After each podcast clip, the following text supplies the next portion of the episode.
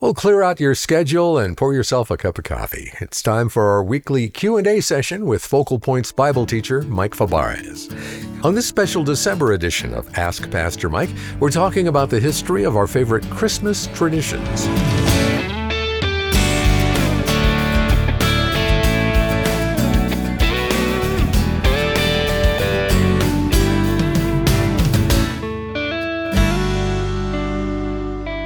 I'm Dave Drury. Thanks for being with us today on Focal Point.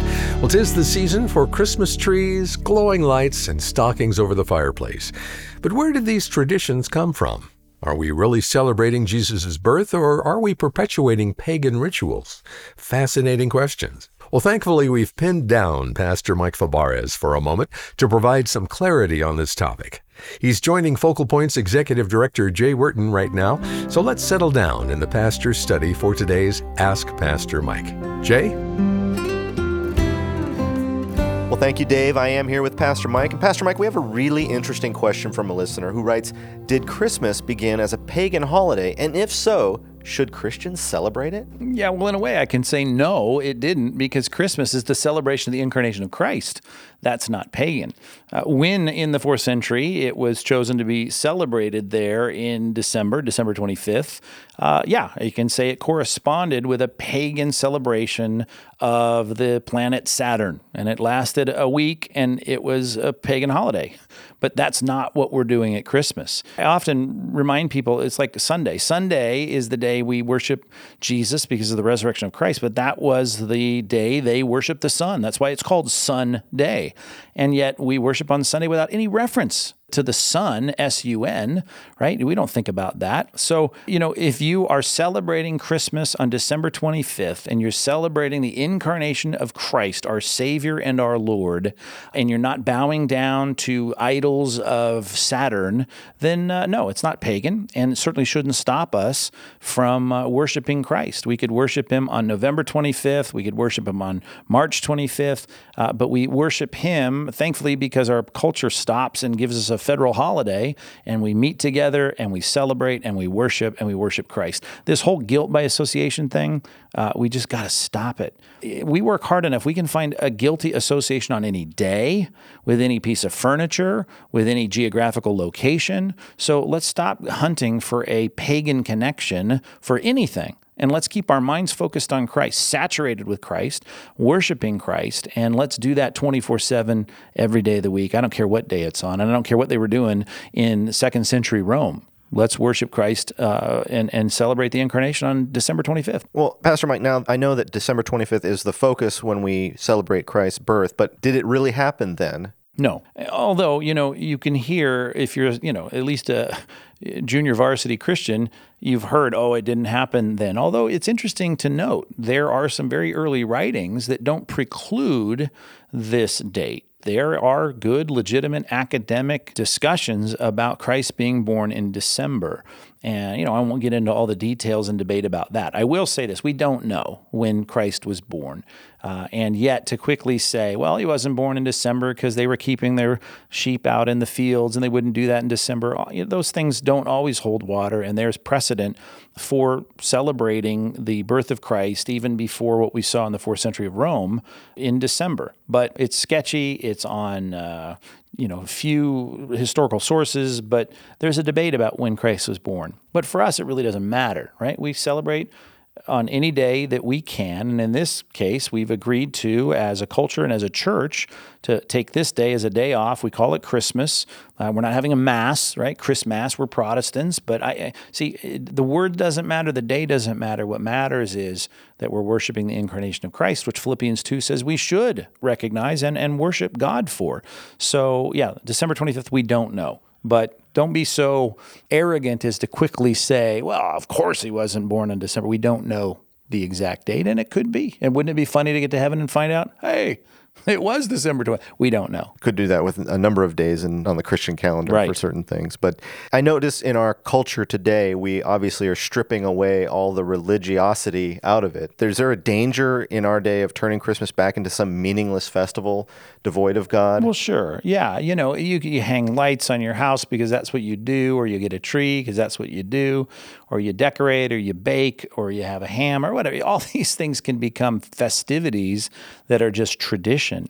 And like anything we do, if we say we're doing it for Christ, Christ is concerned that we don't do anything out of meaningless repetition, not only our prayers, but our practices. So, yeah, you know, if you're hanging lights uh, on your house, uh, which can be a great thing, right? It's very festive, and certainly Jesus said He's the light of the world, and there's so many great analogies of light in the Bible regarding Christ.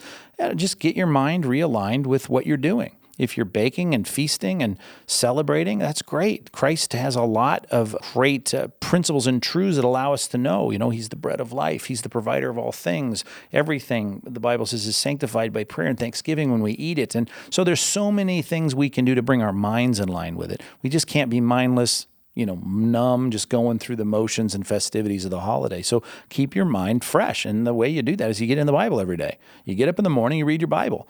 And if it happens to be Thanksgiving, well, then you read about Thanksgiving and you get your mind ready to give thanks. If it's Christmas, you talk about the incarnation, uh, you think about it, you read about it, you, you see passages on it, and you get your mind geared up to focus mentally on what it is that we're celebrating. it's so easy to lose sight as we get up and do our lights and do our cooking. How do you, as a family, do that during the Christmas season? Yeah, and I guess I'd say we don't go all out like some families do. We keep it simple. You know, I mean, you go into my house, you'll see some decorations, and we usually do put up lights as long as the kids have been school age and we recognize all that but we don't go overboard we don't have a ton of parties and do a lot of you know spectacular things but we have our celebrations and we have the things that make the season festive in our home and everything that we do have and decorate with reminds us in some way of Jesus Christ, which we're celebrating. So we just try to get our minds back on these things by not overdoing the holiday season with too many things. My life is busy enough, you know, as you know, Jay, and, and I, I'm doing a lot of things. I, I don't want to now add all these layers of things that would just make me run around like a crazy person in December. So don't go too far in terms of your festivities, making, you know, December such a hectic holiday, too many gifts, too many parties, too much everything. Just maybe cut back a little bit. Not that everybody has that problem, but I think for me, it's been one thing that's helped me keep my focus on uh, what we're here to do. It's easy to lose sight when we don't have the opportunity to sit back and meditate and reflect on the actual holiday season. Absolutely. That's for sure. Yeah. Well, thank you, Pastor Mike. We're going to wrap up this edition of Ask Pastor Mike by listening to a message you gave called God's Instructions for Important Days.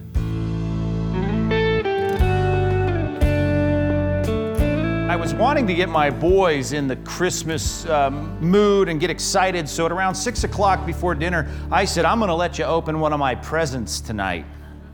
And so they were like, oh, yeah, that'll be great. So uh, they reminded me of that promise at about 10 o'clock when everybody was filing out, and their eyes were all droopy, and they were all exhausted and overtired and frustrated. You know how it gets about 10 o'clock for eight year olds. And so they were uh, they're like, oh, Dad, you said we could open a present. So I was like, yeah, okay, I had promised. So I went, got them a present from under the tree. I brought it over to them, and I said, here, kids, open it up. And I got to tell you, it was like they were opening up the mortgage bill, you know? I was, I just gotta, I've gotta be honest, I was disappointed. Just some gratitude, a little excitement would have been nice. And uh, as I reflected on that, as I walked upstairs and uh, kind of, you know, we were all exhausted and, and half the house was a mess. And I started to think about God's perspective on us. And I said, I wonder if God ever, uh, ever feels the same way. Because my kids could say, Oh, come on, Dad, we're tired. You know, you've had us sitting in our good clothes at dinner. We've been doing everything you told us to do, and we're just tired. We, we can't get excited about your gifts right now. And I thought to myself, how often, in the midst of all the craziness of 21st century Christmas, do we sit around sometimes say, God, you know, I'd be more excited, but, you know, I'm just tired. There's a lot going on. And I think God must be sitting in heaven saying, You know, how about a little excitement? How about a little bit of gratitude? Uh, can we have a little bit of uh, maybe a, a right on God, you know, something like that? And I'm thinking to myself, I'm quite confident that's what God would want. And I know He would. And though we don't have uh, outlines or any uh, PowerPoint or anything like that, I'm going to give you three words that summarize God's instruction. You don't need to take notes. You can just remember these three words that God would give you to say, here's how I'd like you to celebrate. Because God is a God who is into, uh, into holy days. Uh, we call them, that's where we get the word, by the way, holiday. I know they've tried to put, you know, God out of the way by, they don't want to say Merry Christmas, they say Happy Holidays. That's fine, because you know what you're saying when you say that? Happy Holy Days, right?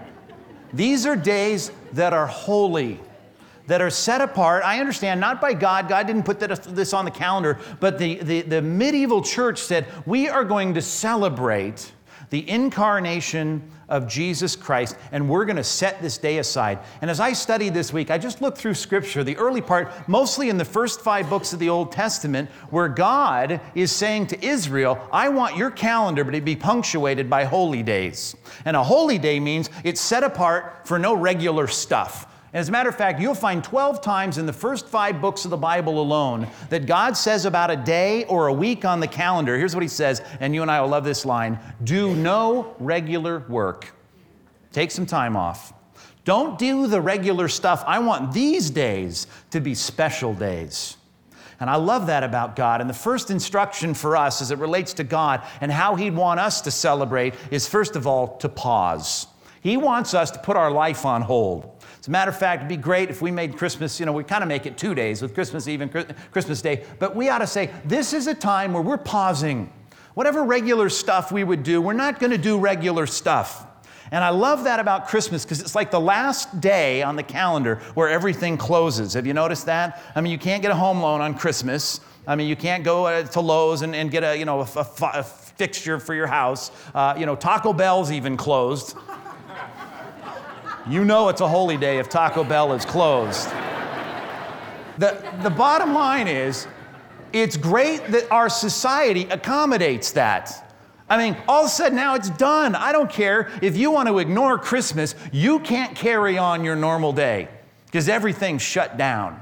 And I love that about the reality that we as Christians are just following in the pattern of saying, no regular stuff. We won't do regular stuff.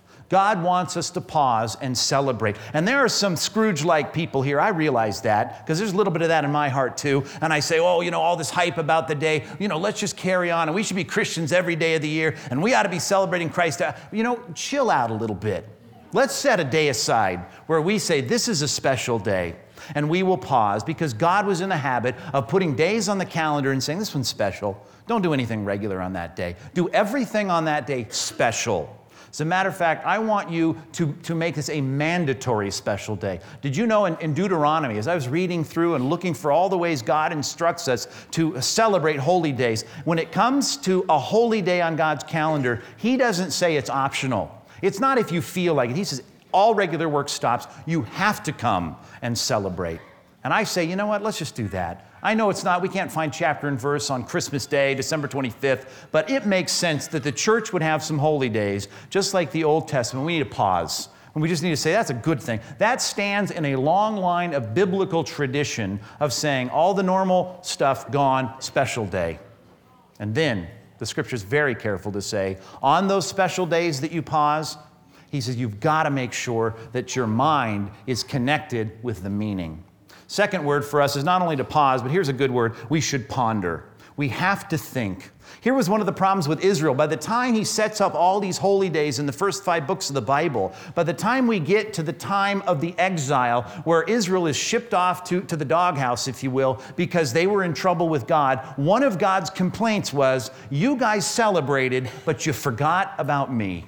You weren't thinking about me. I love the way he puts it in a real poignant word in, in Zechariah. He says this He says, When you feasted and when you fasted, was it for me that you did that? He said, No, it wasn't for me. He said, You were feasting for yourselves, and you'd forgotten about me. And there's one thing we've got to make sure that we do. With all that happens at Christmas, we need to say, We can't forget what this is all about. We need to pause. Make sure as we do these special things, our mind goes frequently back to why we do them.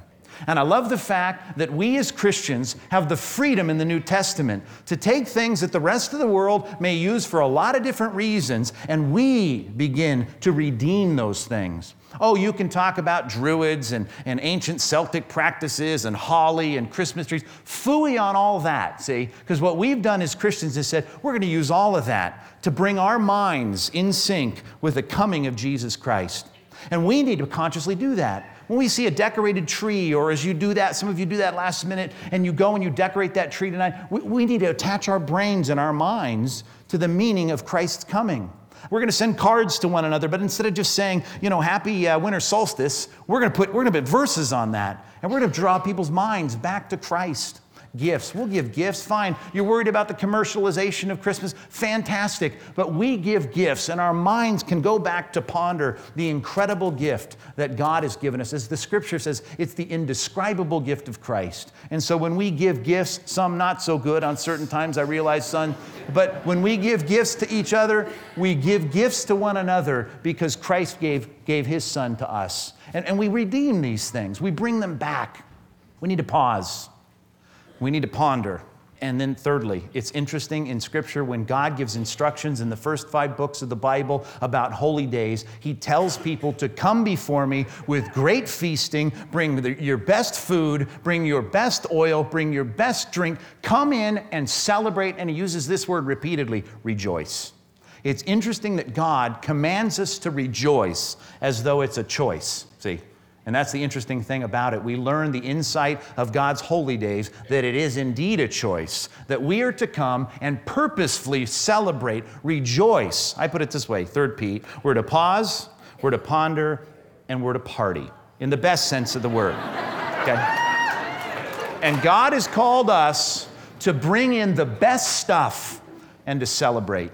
Do you remember in the, in the Gospel of Luke, Jesus tells a story about a disgruntled older brother we often call the story the prodigal son, but that's really not what the story's about. The story's about a guy who doesn't want to party with the family over the finding of the lost son. Remember that?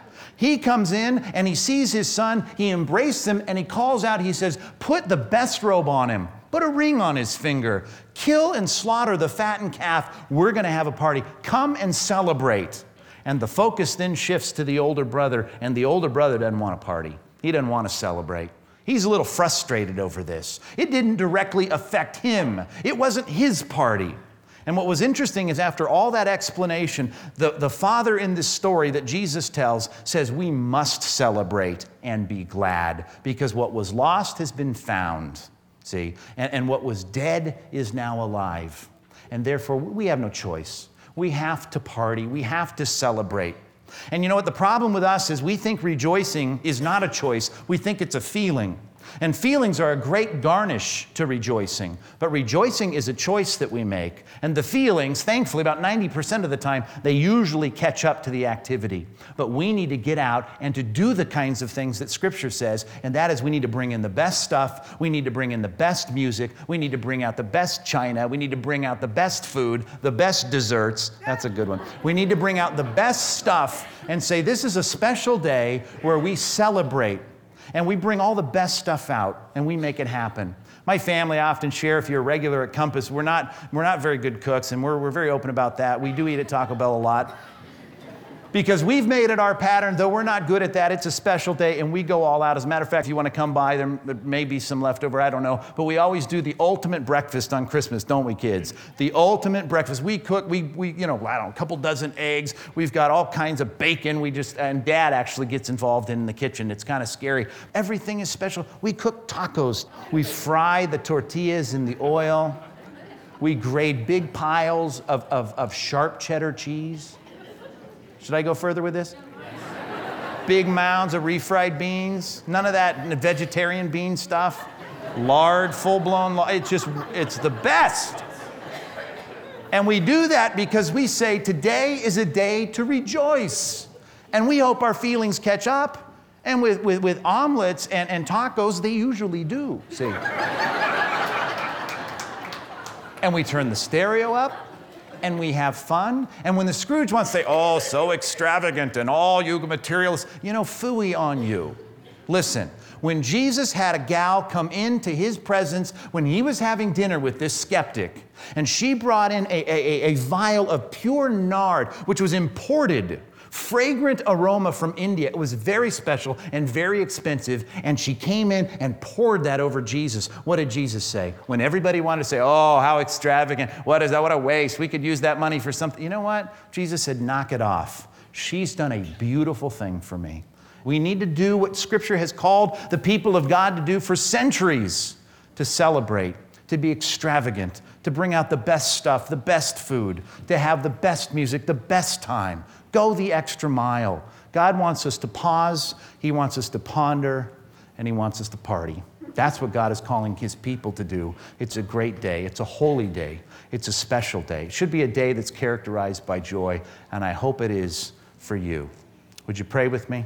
God, we just hope that these simple words of exhortation that simply summarize your Old Testament instructions for us would be a wonderful reminder that you're not a God who sits in heaven, who doesn't want his kids to uh, celebrate and rejoice. God, forgive us for being the kinds of people that look with a skeptical eye when people uh, cut loose and they do extra things or they go the extra mile God, I pray we wouldn't be among the people, the skeptics who stood there and watched someone do something extravagant for Christ and criticize like so many did in the first century.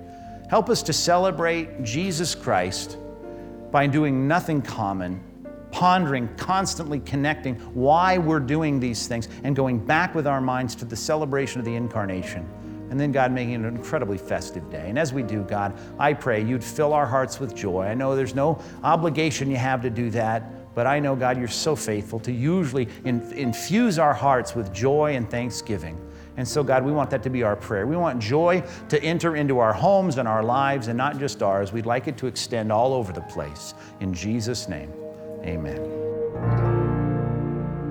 Some great thoughts this holiday season as we celebrate the Savior's birth. You're listening to Focal Point in a special Christmas edition of Ask Pastor Mike. Find more answers to sticky questions, plus devotionals, message transcripts, and other resources at focalpointradio.org. And while you're there, if you have your own questions for Pastor Mike, you can submit them on the Ask Pastor Mike page. You may just hear it answered on a future program, or download the Focal Point mobile app to stay connected and up to date with all things Focal Point. Now, Pastor Mike, those who listen regularly to Focal Point may have noticed we've been talking a lot about this idea of magnifying ministry. Now, what do we mean by that phrase? Yeah, that's a great question, Dave. It's like a megaphone. I mean, that's what it's like. You speak into that small end of the megaphone and it comes out amplified. And that's kind of a good metaphor for us to think about how focal point works. Think of the just the, the millions of people that are blanketed with this teaching, and only a small portion of them are actually donating. And every individual listener who donates, I mean, that donation goes to pay for so many people that are listening to this broadcast. So the more people join that team, that that small band, that cadre of people that are giving, just the bigger the impact we have. We're able to not only broadcast in this particular area of the country, but in other places across the country. I mean, your gift really puts a megaphone to the teaching of God's word. I think of it often. I would never be able to have any of the impact of this teaching go beyond the walls of this church were it not for the focal point donating family, and we're so grateful for you. So, on behalf of everyone who benefits from this ministry, uh, who hasn't given or may never give, I just want to be so thankful to you. And Dave's going to explain how you can get in touch with this year end gift. I'd love to. The web address is focalpointradio.org or call us at 888 320 5885. And when you give, we'd like to send you a copy of our featured resource this month, Evidence for God. It's a collection of 50 compelling arguments in defense of our faith, drawn from the Bible, history, philosophy, and science. In Evidence for God, leading Christian scholars and apologists provide compelling arguments drawn from scripture, history, and philosophy that address the latest and most pressing questions about God, science, Jesus, the Bible, and more. And we'll send you a copy with our thanks for your generous year end gift to magnify the reach of Focal Point in the new year. One more time, here's how to get in touch. Go to focalpointradio.org or call 888 320 5885 and be sure to ask for the book Evidence for God when you give. If you prefer to mail your gift, our address is Focal Point, Post Office Box 2850, Laguna Hills, California 92654. Thank you for partnering with us, amplifying the teaching of God's Word across the radio and web. Well, I'm your host, Dave Drury. So glad to have you with us. And be sure to come back again next time as we continue exploring the depths of Scripture right here on Focal Point. Today's program was produced and sponsored by Focal Point Ministries.